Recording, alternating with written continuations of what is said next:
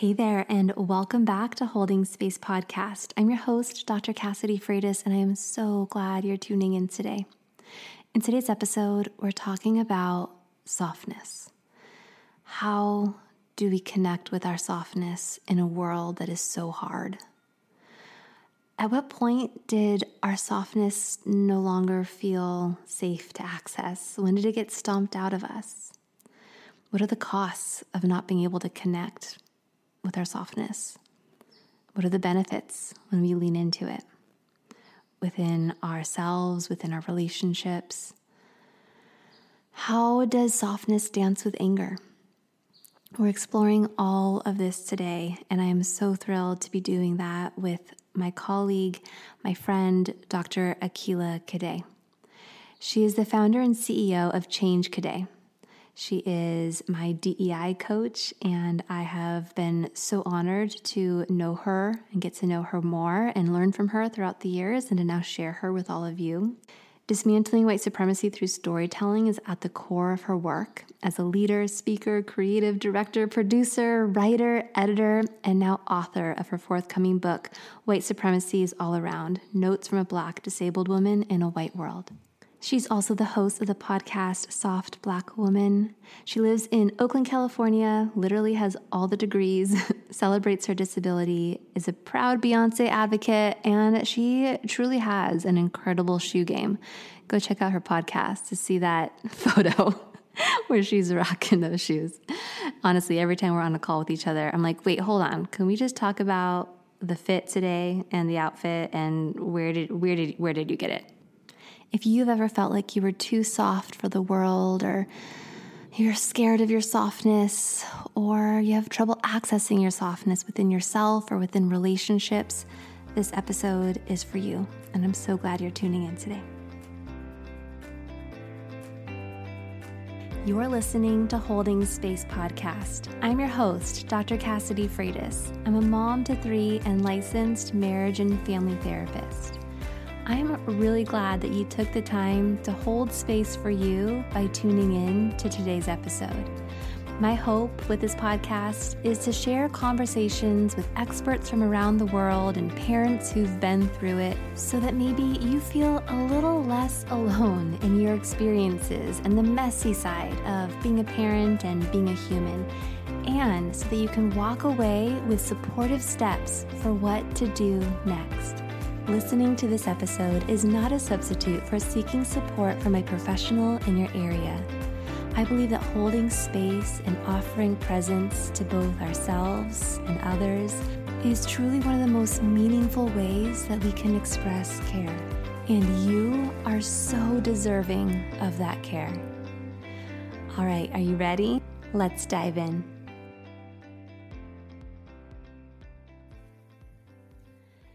Dr. Cadet, it is so wonderful to have you on the podcast. Uh, I have thoroughly enjoyed connecting with you over the years, and I'm so glad we're finally getting a chance to do this. And before we dive in, though, to our topic, I'd love to give you a chance to introduce yourself to the listener, who you are, what lights you up, what's your context, right? And what are you what are you sharing with the world these days so that the listener from the start knows that there's more from you that they can absorb outside of this conversation. Yeah, well, I I love that. I I am Dr. Akilah Cadet. I um I dismantle white supremacy, and that's what I do every day through um, me as a person, whether it's social media or the projects that I'm on or the company that I run, which is Change Cadet. We are an organizational development consulting firm that does everything to highlight, uplift, support oppressed people in workplaces and spaces. And so that can look like executive coaching, it can look like crisis management, it can look like strategy work, a workshop, it can look like marketing and branding. We just do so much. Um, and that's mainly because discrimination does not discriminate. So we mm. get to do that in lots of spaces and places and areas of business, but also the types of businesses that we work with from startups to small businesses, all the way up to multi billion dollar companies. I say confidently there's something that you do every day that we've had some type of part in, either um, myself or my company, which is pretty cool. Um, the light question is lovely. So I guess what lights me up is dismantling white supremacy. it is all it's all connected. Um, mm. finding ways to help people understand how like you know white supremacy is all around, which also is the title of my book, um, and um, how they can really understand it better to dismantle it. Mm. And you you said something there under your breath um, about a book, and I'd love to I'd love to bring it outside of under the breath and name it as as this beautiful. This Always beautiful a doc. Thing live therapy happening right now. Um, can anyone tell that I'm a Virgo and I don't do well? but from, from one from one Virgo to another, I just I I I know well, you. we'll I, do. I'll do it better for you. You can do it better for me. Oh which is why we work so well together. Yeah.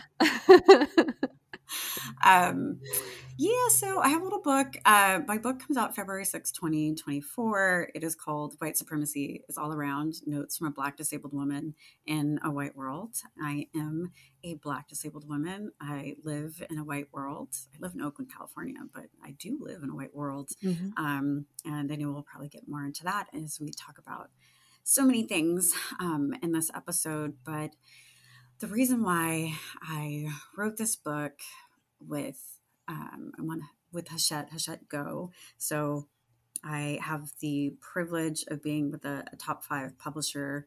I have the privilege of my first book coming out with a top five publisher. Mm. Um, I am a writer, but this is now I'm officially an author, which is another Virgo thing that I have to add like i'm an author. Yeah. Yeah you are.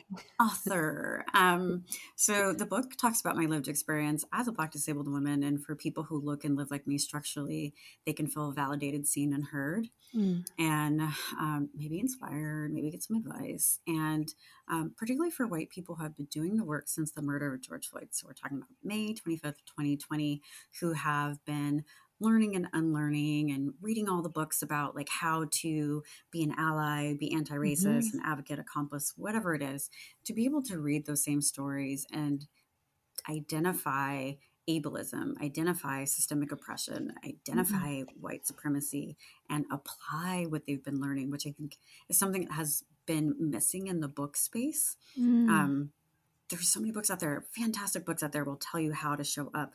But have you learned from that and can you see that? Because when we go out in the world, whatever parts of intersectionality we have, again, the different parts of our identity.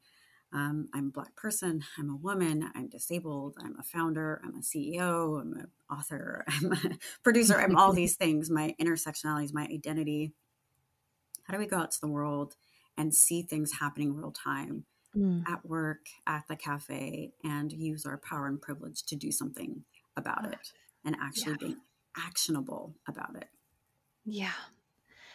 And it's like it's like seeing the water you've been swimming in, right? Um all mm. around us in mm-hmm.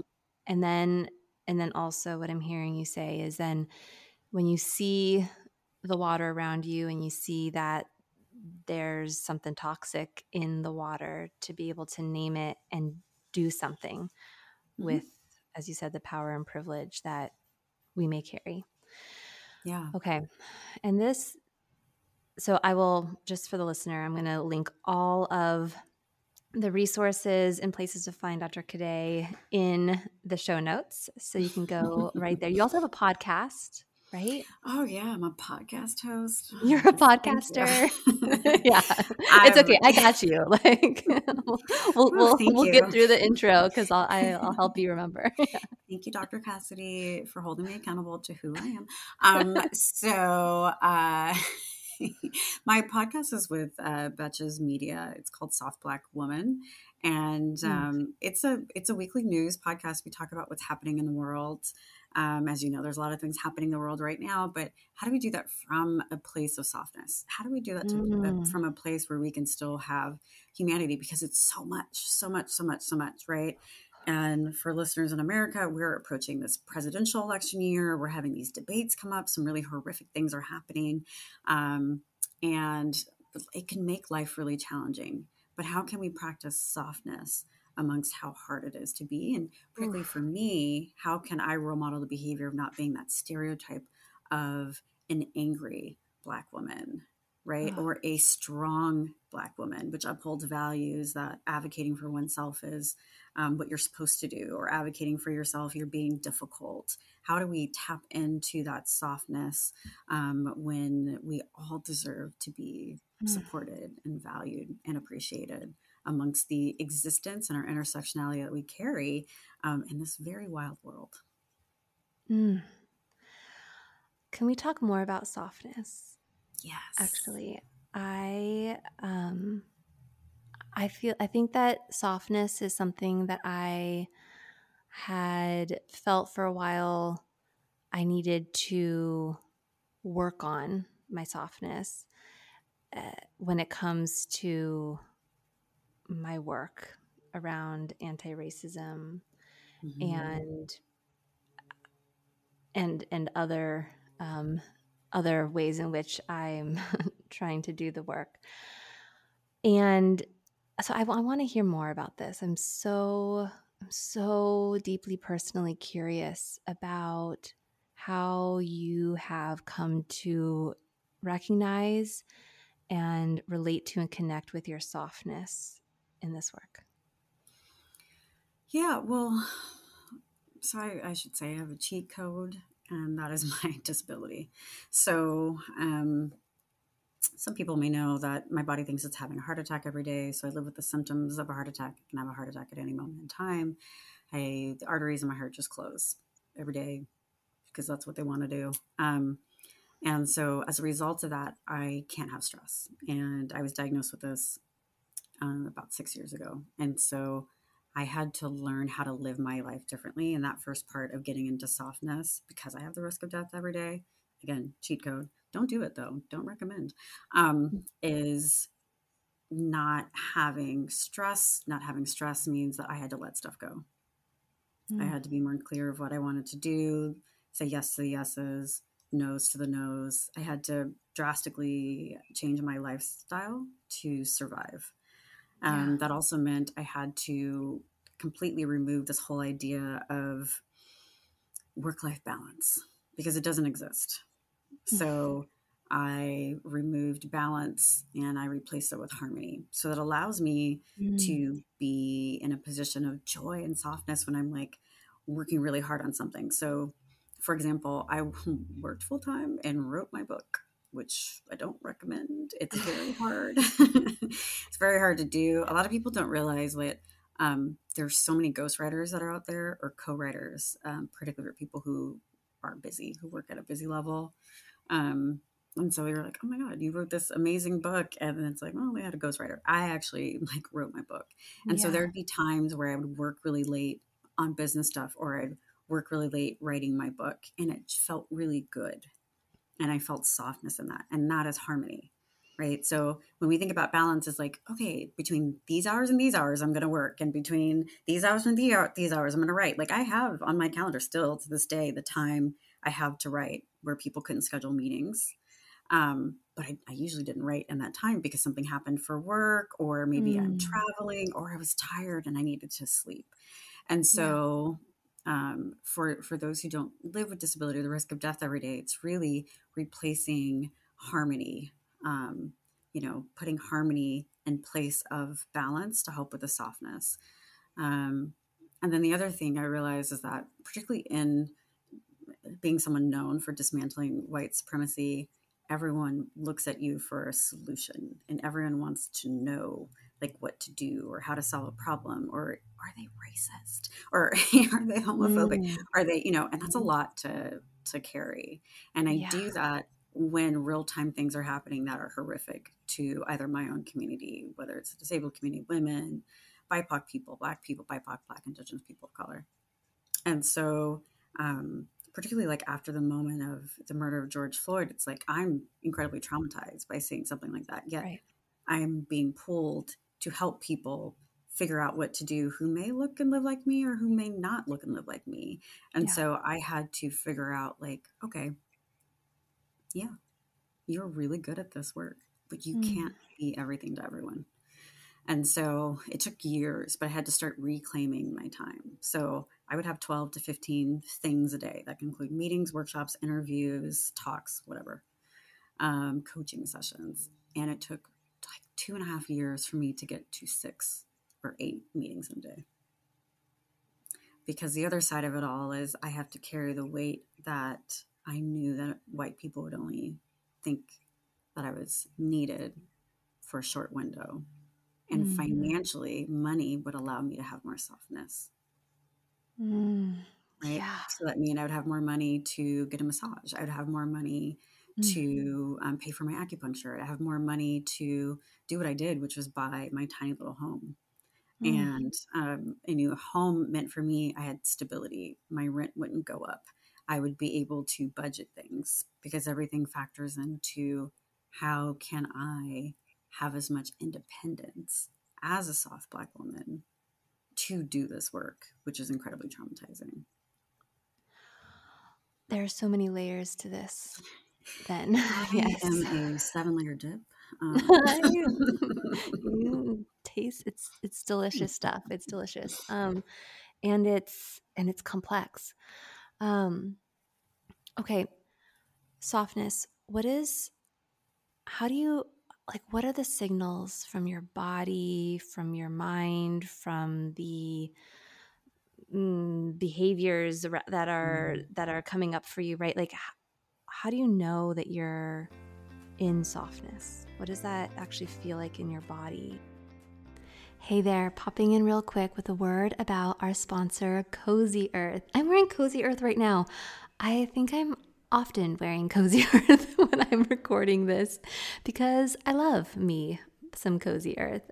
I love their joggers. I love their pajamas. I'm wearing them to bed. I'm wearing them in the morning. I'm wearing them to drop off. I'm wearing them to record podcast episodes. I'm wearing them when I'm seeing clients. And don't worry, I'm also washing them. And they just get softer as the days go on. So, Cozy Earth is made from viscose from bamboo. It's all sustainably sourced. It's been named as one of Oprah's favorite things.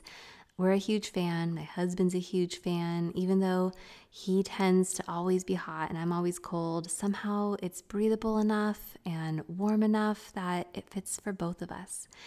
If you want to learn more about Cozy Earth, visit cozyearth.com and you can use the code Dr. Cassidy35 for 35% off site wide when you use that code. That's Dr. Cassidy35. So, softness to me means that I'm able to take a nap during the work mm. week. Um, it means I can sit on that very fancy, big, oversized couch that's on the other side of this laptop in my office. Um, whether I'm reading a book or I'm talking to someone or catching up or I'm cuddling myself with a blanket or whatever. I'm looking out the window into the woods that I live in. Yeah. Um, softness is always my whirlpool tub. If anyone's listening to it who follows me, you know I love my whirlpool tub. That was the first purchase I got when I bought my home, um, because softness is when I am warm. So if I'm in hot mm. water or what am many heating pads that I have or the blankets mm-hmm. that I'm in, mm-hmm. that's when I'm able to have the least amount of pain because I live in chronic pain. So in addition to my heart stuff, I have a rare um, condition called Ehlers-Danlos syndrome or EDS. So my body doesn't make enough collagen. Collagen's in everything. Short version, any type of joint I have will dislocate or subluxate. So go in and out, or I'll have to put it back in. Um, like my wrist went out yesterday, and it took a while for me to put it back in. Um, I can wake up and I can't walk on a joint. So ankle, uh, knee, hip. Um, I have a hypermobile spine. Um, and there's just lots of comorbidities that come along with it. So I'm in constant chronic pain. And because I do podcast interviews and I have clients, I can't take pain medication during the day. I can only take it during the evening. It's a whole thing. So yeah. um, when I'm able to be in a position of softness, sometimes I'm on a muscle relaxer. Not gonna lie, that's a yeah. yes. um, sometimes it's an edible, and edibles have been really helpful for me um, whether CBD, THC, or combination of both, um, to be able to get me into position to relax because I have, will have really tight muscles. Yeah. Um, softness is being able to actually like decide at 10 p.m. to go see the Barbie movie and have a wonderful time mm. you know, and mm. stay up a little bit later, but to be able to laugh and be like, oh my God, this is a wonderful example of patriarchy. And oh my God, there's layers to it. Seven layer dip. Barbie's a seven layer yeah. dip. And um, America Ferrera. And I'm like, yes. And the speech. Yeah. And Greta Gerwig is from Sacramento and that's my hometown. And you just have these proud moments. That's there. Moments of softness. It's going to mm. Beyonce and sitting in the stage, you know, mm-hmm. um, and being able to sing and have fun and dance around. Mm. Um, softness is being able to not have to solve other people's problems. Mm. Oof. Yeah. And I'm known I'm known as Olivia Pope of the workplace or Olivia Pope diversity, yeah. which means I handle shit and fix shit. And that's yeah. all I do is all I do is constantly solving other mm. people's problems, other businesses' problems. Um, and so not doing that brings me a lot of joy. Real Housewives of Salt Lake City. Mm. Softness. Could just tune out, you know? A hundred percent. A hundred percent. And okay, I have this question of how softness dances with anger, but before I get there, I actually I think there's a question before that of the benefits of softness, right? Like mm. what are the lived benefits of of connecting back with softness? Not having to advocate for myself. Mm. So, not only am I the CEO of my own company, I'm also the CEO of my body. So yeah. I have to manage my multiple doctors, and I have more than two hands worth of doctors, my multiple appointments, my annual screenings, my regular appointments, surgeries, procedures, um, health insurance. Like I am my own patient advocate. And so all of that means I'm constantly on one way or another, which is getting into that area of softness is being able to be heard, mm. have my pain believed. Mm. Um, someone saying, What can I do to support you? mm-hmm.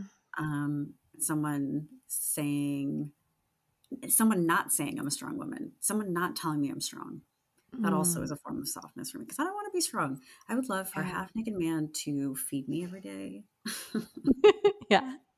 Rub my feet or my back. You know, that hurts. Mm. I would mm. love um, for it to be normal, particularly in my lived experience as a a black woman, because black women are are constantly viewed as the problem solvers, the dismantlers of things, the advocates for members of the family or friends on like speaking up. I would love for someone else to do that for me. Mm. I would love mm. to be in a position right now where I wouldn't have to hire someone to take care of me for this major surgery I have in a month and a half. You mm. know, I would love to not have to pay for that. I would love to have enough, you know, community so I could be soft where I would know people would show up for me, but I don't have enough community to do that. You know, like those mm. types of things um, are are instrumental for me for softness. But mm. I think for anyone who's trying to figure out what softness looks like, it's like, what do you not want to do? What are you tired of doing? Mm. What do you wish someone else would do for you? Someone else would advocate for you, you know, mm. to do so you could have that softness. And Dr. Cadet, where do you think softness gets stomped out of us along the way, right? Like, why is mm-hmm. softness something that we might be scared of, or it feels distant, or it feels wrong or bad? Yeah, so that whole kind of stereotype of being a strong Black woman means that if you are asking for help, you're weak. Mm. You can't have independence right? So this like weakness as independence can can come up. I don't think that but i know that can happen for other folks. For me personally it's because i've had multiple people not show up for me. So then i just do it myself because i can't let myself down and if i do it's my fault and i can hold myself accountable mm. to that and yeah. that is easier to take than saying like hey um, will you come do x y and z for me mm. with me around me or whatever. Mm-hmm. You know, um, mm-hmm. I think also in softness comes a lot of vulnerability.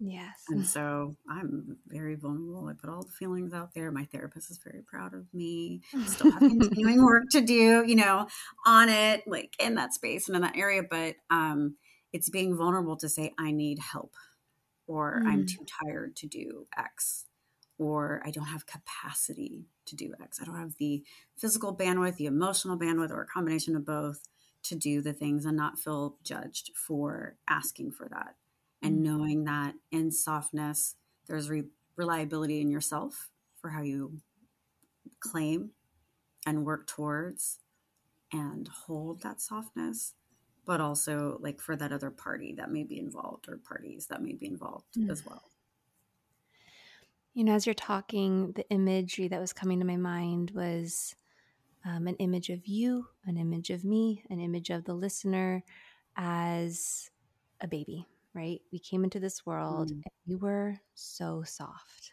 like mm-hmm. um, uh, physically soft. We had a soft spot on the top of our head that we all had, you know, that everyone had to be careful about. And we were so soft and so vulnerable.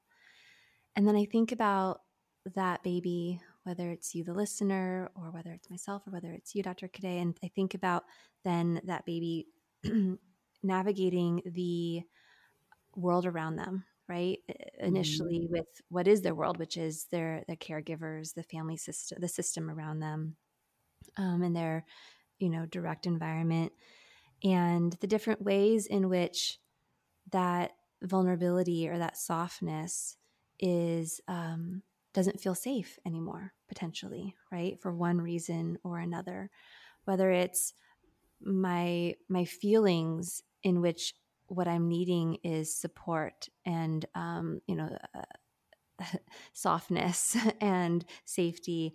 Though it's not, it's not, it's not safe to do that, right? So then that gets, um, you know, we, we we begin to learn how do I survive here, right? Mm-hmm.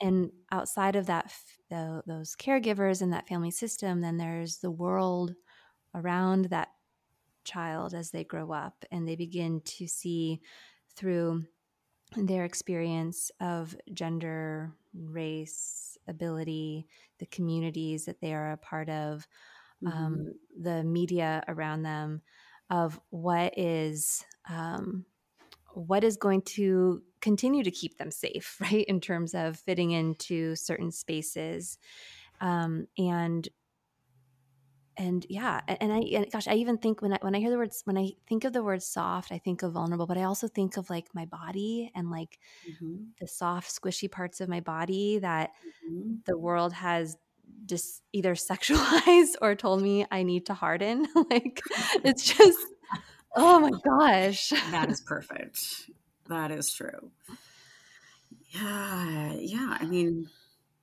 that's why i always charge if, if these these babies are being shown. Um, it's funny. I, I what you're saying is incredibly powerful. If if anyone follows me on Instagram, anytime my boobies are out, um, I I do image descriptions. I'm disabled, and so everyone should do image descriptions. It's a way that you can be more inclusive with the content that you have that's out there. And I mm. refer to my boobs as award-winning cleavage. yeah. It's award-winning. That's great and but it's a form of uh, reclamation of how mm. you know how, mm. how these mounds they are there are sexualized how breasts are sexualized and like taken it's like no i have some really great titties they're fantastic mm-hmm. they're actually award winning you know and it's also part of me yes it's a place of softness and i'm mm. you know claiming my power by by saying they're award winning and when I think when it comes down to softness, there's so many different avenues and places and spaces people can take it. But the most important thing is, do you have it? Can mm. you get it? Do you want it? Mm. Are you willing to f- continually advocate to maintain it? Mm. Yeah. So that's why I named my podcast Soft Black Woman because now I really, really have to hold myself accountable. Mm, so, really? you know, in every episode, whoever I interview, it's just like, well, how are you bringing softness into your week? And then I have to mm. talk about how I'm bringing softness into my week. and so we're real time, like modeling this type of behavior. and that's important because again like i said i'm always solving other people's problems so what am i doing to show up for myself and the softness that i need mm. I want to ask myself that every week now i got to find an accountability partner who maybe can text that to me and ask because i think part of the softness too is is in that support right in the opening of like mm-hmm. i am trying to reclaim my softness and hey could you um could you like text me whenever it comes to your mind like how are you how are you like mm-hmm. how are you connecting with your softness today mm-hmm. or this week right um yeah right i'm gonna i'm gonna get on that um okay so one of the so yeah so back to the question of how softness dances with anger mm. you know because mm. i think anger is core human emotion at mm-hmm. its at its roots it's there to tell us when our rights have been violated or when mm-hmm. we are mm-hmm. witnessing an injustice mm-hmm. and it can mm-hmm. give us that that oomph that comes with that fight response mm-hmm. right that can help us hold a boundary to say no to reclaim to right? And that's that's powerful and necessary and important. And you know, I think anger can obviously get a bad bad rep, um, mm-hmm. but it's an important human emotion, and and it feels initially like anger and softness are are, are rivals, right? Like they're not they they they don't they don't they can't coexist. Um, mm-hmm. And so I'd love to hear your thoughts on this idea of anger and softness and how they show up with each other. Yes, let's talk about anger. Anger is frustration, it is disappointment, it is feelings of failure. Um, it could be fear too. There can be a lot of mm, you know fear yeah. that comes from it, but um, it's actually like people are like, "Oh, you should just be fearless and do whatever," blah blah blah. But I would always say like you should be fear more. Like, mm. so when we talk about these feelings, is what we view as negative feelings, fear, right. anger, whatever on the other side of that is joy. There's no way mm. around it because it's a release to be angry. It's mm. a release to mm. cry. It's a release to cry in public. Uh, it's a release mm. to, you know, advocate for yourself, even if you're crying, your voice is shaking. Like on the other side of that, you're like, you now know that this thing, this person, this opportunity, this space is for you or isn't for you. Mm. Mm-hmm. And that is where the softness lives. So that's why I say whatever fuck I want because good. right. With me, if I'm upset, if I'm angry, I will say what I need to say. And on the other side of that, I'll be like, okay, well, that worked out. Or, well, that didn't work out. And now I'm not going to put my energy towards that because it doesn't serve me. Or I am going to put my energy towards that because it does serve me. Mm-hmm. Um, and I think that's important. I, when it comes to particularly like anger, anger, I think, is a, a defying moment to figure out what will be next for you. The hmm. people who fight anger, the people who fight fear, the people who are like fighting these ideas of whatever rejection or whatever may come up. And I'm speaking for myself too. Um, in those moments of fight, sometimes anger is that outcome because you can't figure it out. But then anger is you did figure it out. Mm. And then you have to move forward, mm. whatever it is, good or bad, right? And to move forward. But that's why I said earlier, like, how are you going to maintain that softness? Because it's, people are always going to want to take it away from you. yeah. My stereotype again is strong black woman, angry black woman. I don't have good stereotypes. So me being in softness is a literal form of resistance, which is fucking frustrating and more than one way. Yeah. That my rest is resistance. It shouldn't have to be that way, but that's my reality of the situation. So that tells me that I'm constantly going to be in this you know cycle of maybe anger disappointment and difficult forms of advocacy to maintain my my softness. So for example with my book coming out next year during black history month during an election year during a spike of banned books with my book that has white supremacy in the title because that is the issue and the problem mm-hmm. um, i'm going to receive more death threats. I'm going to receive people who are telling me my own personal story is wrong. I am going to be pulled lots of different directions to talk about the book. I'm going to be pulled to do my national book tour and do this or that. I'm going to be pulled in so many different ways. So my softness yeah. will be tested in so many different ways. But what I know is right and true is I'm never going to stop dismantling white supremacy. because there's only good things that will come from that, even through difficult times for me.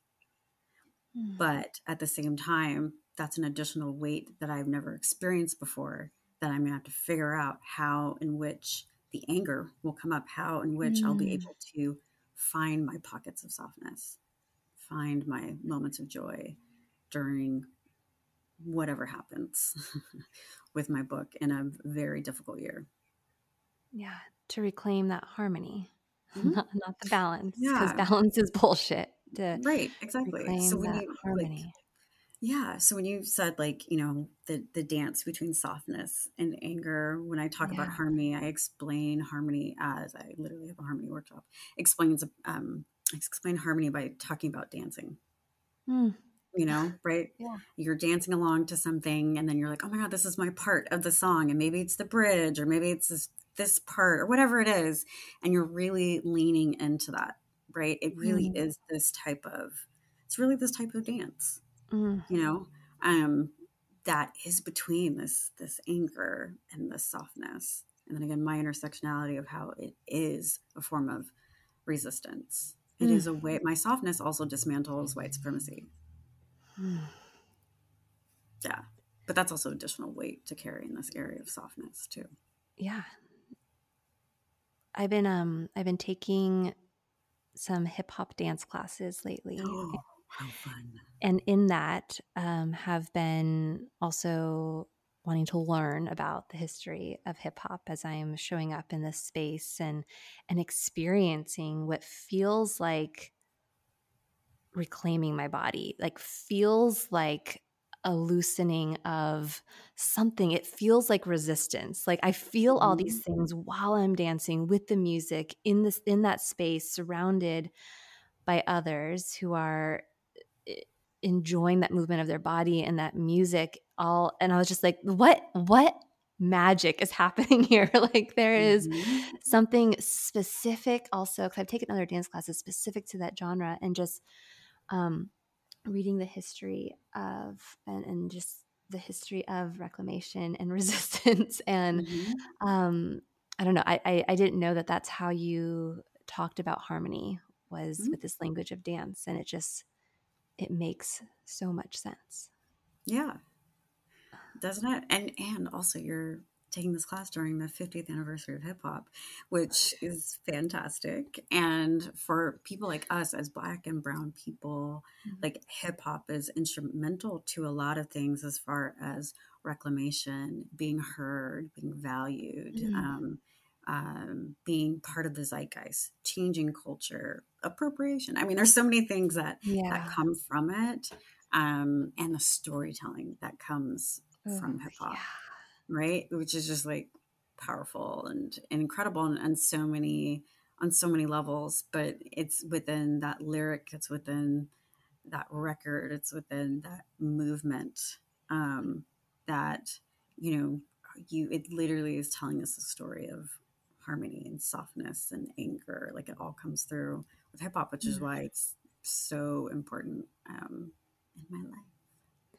and you know i think one thing i've noticed so much more of is how much i hold my body stiff because in these Mm. classes there's so much more fluid movement that was like that i'm just i'm softening into Mhm. Yeah, because you want to Um, be stiff sometimes, but the the joy of like hip hop dance, like and the different and there's so many different types. There's bone breaking, Mm. there's krumping, there's I mean the list goes on and on. But it's to let your body feel, yes and right? that So has been yeah. terrifying for me for a very long time Have you done other types of dance? I have. I was an ice skater, um, and I I did ballet and I did jazz Yeah, and you give off in the best way. I didn't want to stereotype you as ballet, but yeah, yeah. that is super structure. right? Yeah. So it's the pointed toe with ice skating, it's elongation of the arm, Yes. right? You know, Mhm. down to the ice pick of the thing, you know, that you're going to do, and it has to be straight. So Mhm. hip hop is complete opposite. Um, and as someone who's watched Yeah. So You Think You Can Dance for way too many years, those are the folks that tend to like struggle once you get into like contemporary dance because it's similar to how you're moving your body and it's not necessarily a move that you do and and, and hip hop And so people either really struggle in that space or they find something new about themselves mm. by being able to release the structure yes. that you've had for so many years in dance and connecting to movement and music in a different way. And can I also say there's the performative aspect of what these things used to mean for me? It was about mm-hmm. the performance and it was about the achievement, it was about the medal, it was about what others were going to see and was I but I, I, was an ice skater but like I wasn't I wasn't really that I wasn't the best. Like I was always I was on an ice skating team actually. We did synchronized skating and I was always on the verge of being wow. the alternate you know? Like and I think there was a lot of a lot of learning and growth that actually happened in that space because in other spaces like in academics I had always been able to achieve the best mm. right and so it was this oh anyway taking these dance classes and it's not about the performance and it's not about what I can achieve from this and eh, what the world needs from me in this in this. It's it's a reclamation in my own way. It's just it's just for me. I get to leave at six o'clock when like it's dinner time and the kids need baths and i just i look at my husband it's like you're a capable human being you you got this right? Like i'm out you know? Like he he's got his thing he swims you know? And it's like i'm out. Yeah. And um and there's something about the performance aspect of it. I'm not performing you know? And mm-hmm.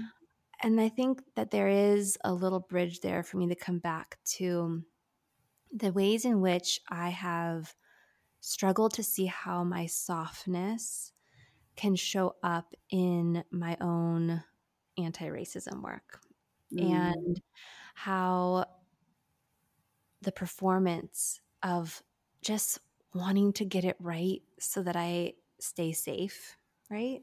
Like mm-hmm. that's shows up in that as as well. And so I think that there's um I don't know, there's there's there's some there's there's a metaphor in there that I think I need to sit with a little bit for myself personally, but I, I imagine I'm not the only one who can find themselves feeling uh, like it's hard to access softness in a world that feels so hard and in a world that feels so scary.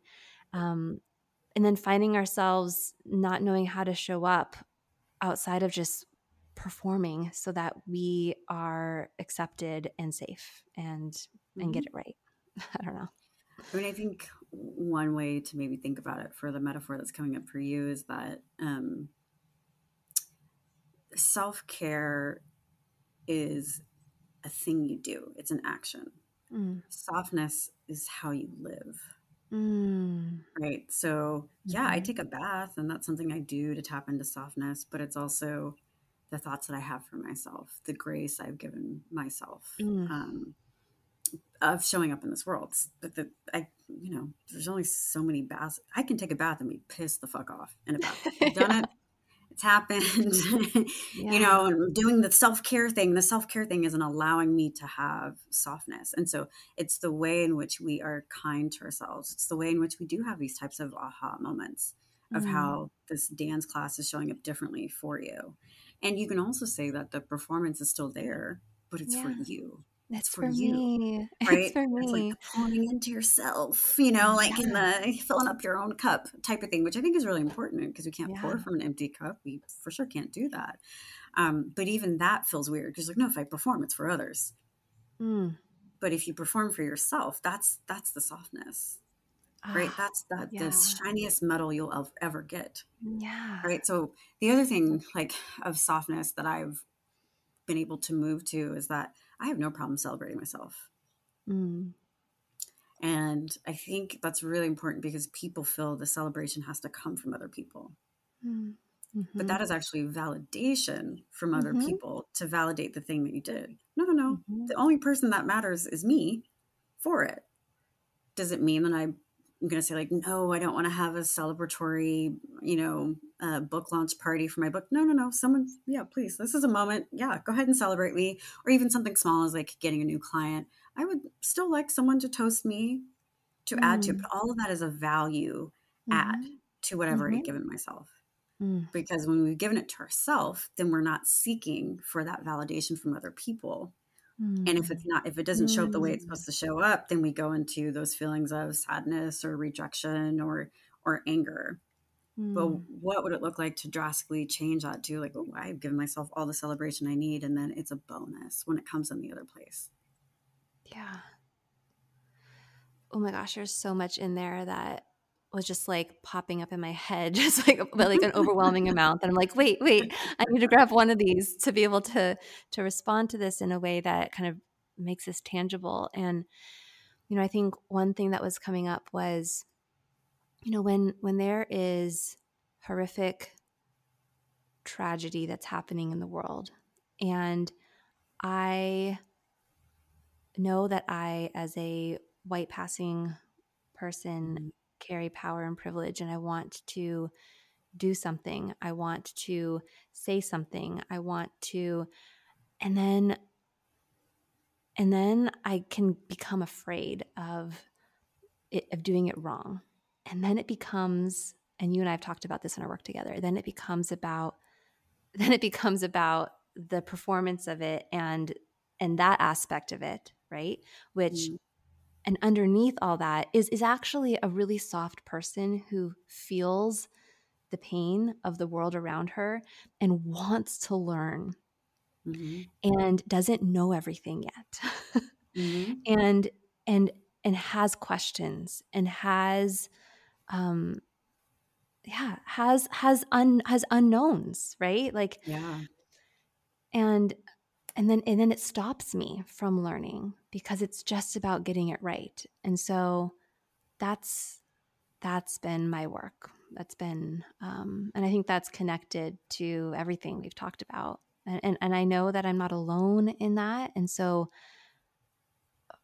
for for the listener from you dr Cadet, what um what are some ways that we can begin to to notice that lean into our softness in a way that actually supports us in being able to show up?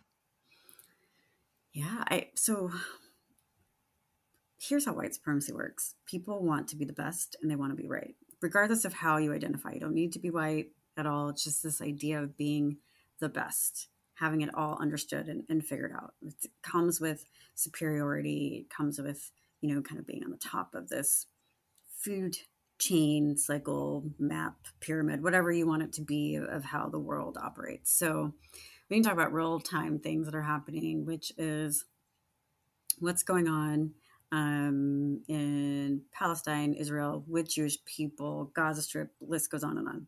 There's a lot of complexity that happens there. Um, I'm going to actually read you something which I am eminently putting on um, this thing called social media, which a lot of yeah. perfectionism and, and, feeling can come from. So, yeah. Um, complexity is not a reason to kidnap, maim, rape, torture, and murder innocent people. Humanity is impossible when civilians are disregarded and discarded. And this is how white supremacy works.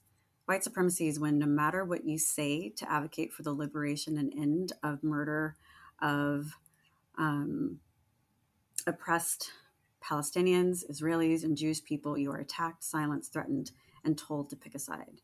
Dismantling white supremacy starts with humanity, and without it, this will continue.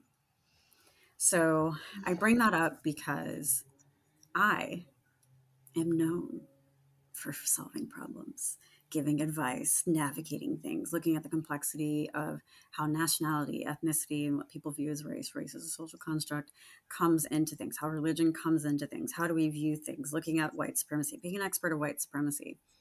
And I know by those words that I just said, some people are going to be offended. I know by those words that I'll post on social media, some people will be offended. But what I do know is innocent people, women, children, men, non binary people should not be murdered, maimed, raped, or harmed. And so, what does that mean? It means when you are in these positions of things that are happening in the world, you have to learn how to be comfortable being uncomfortable. Mm-hmm. And that's because there's so many viewpoints, particularly in this situation, but in general, there's different lived experiences, there's different intersectionality that comes up.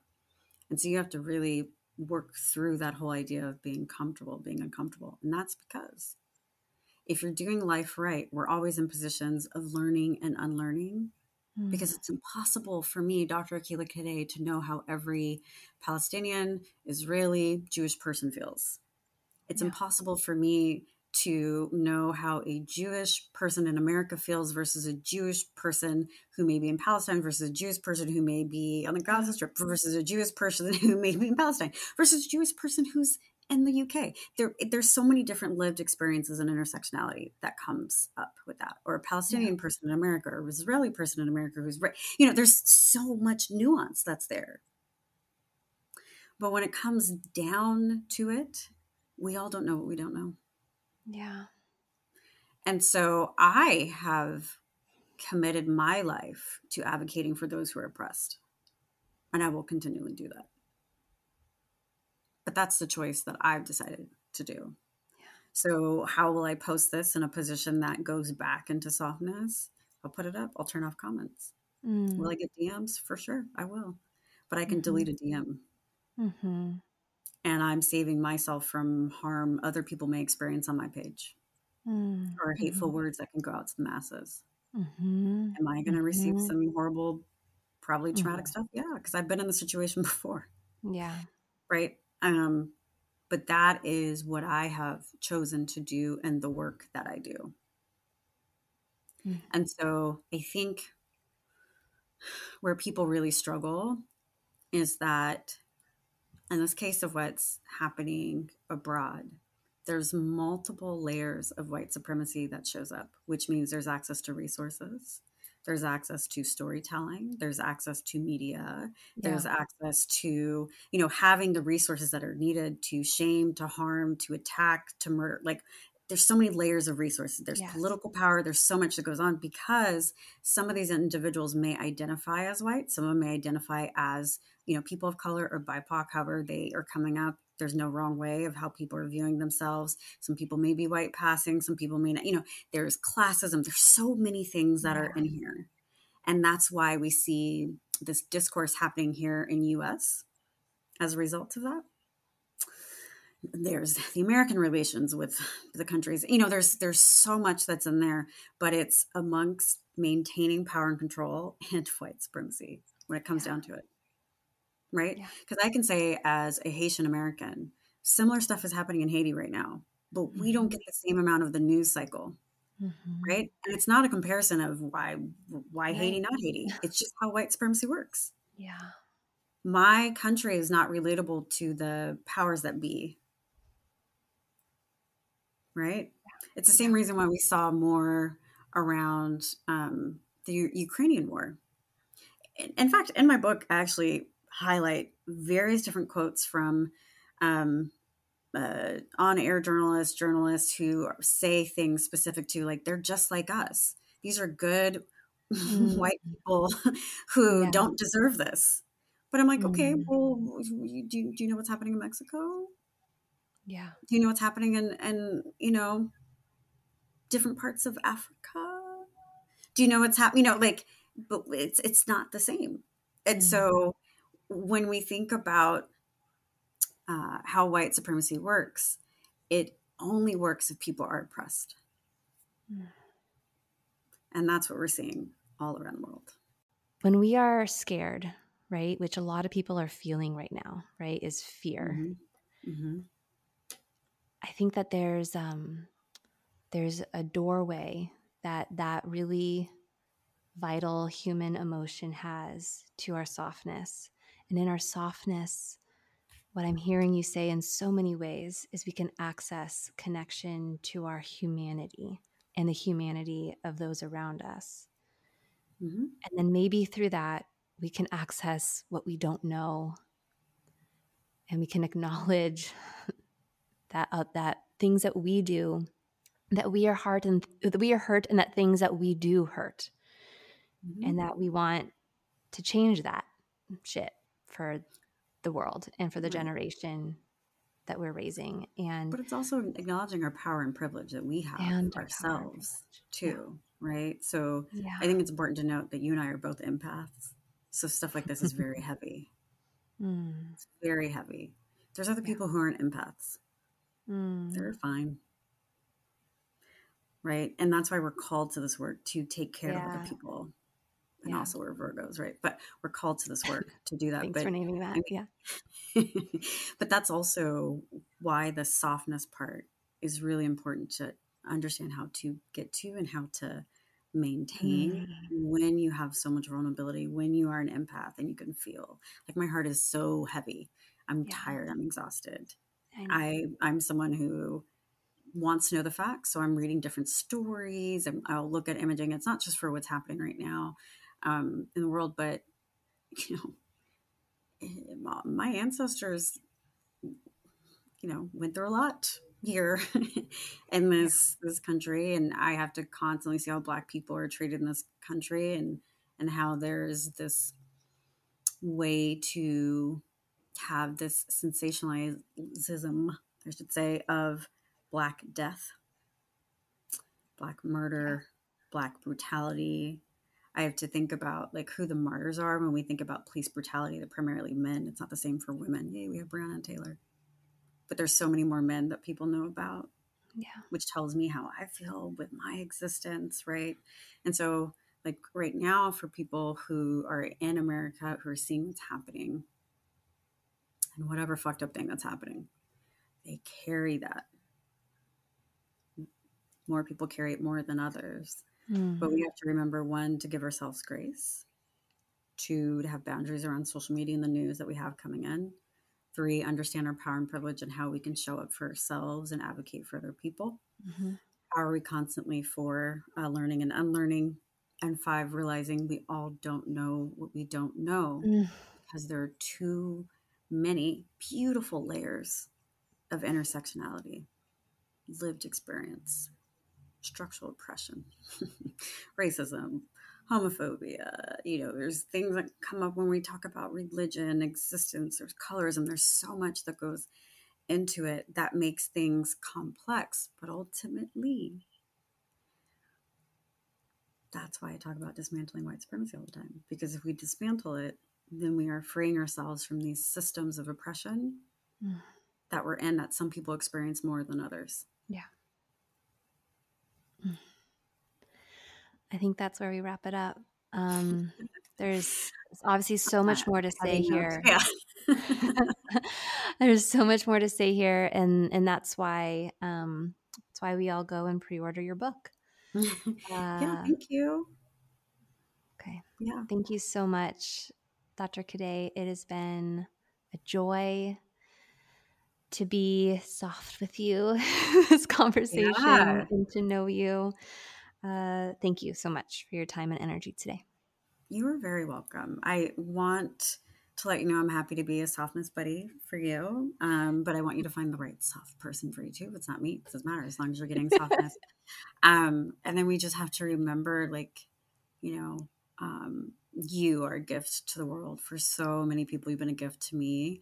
Um, so many birthing people, so many people who are just going through so many things with the transition that comes with with parenting and what parenting looks like and how there's so many different ways of parenting.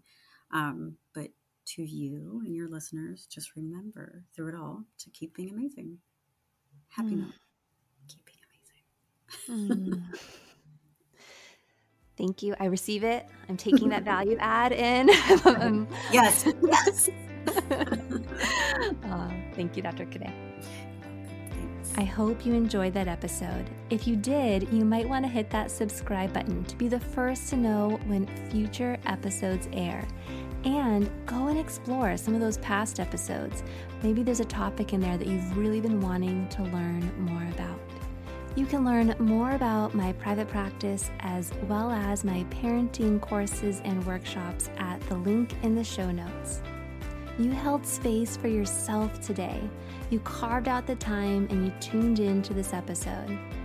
I hope you take a moment to honor how meaningful that is. Yes, to me for sure, but also for you. Thank you for tuning in, and I'll catch you next time.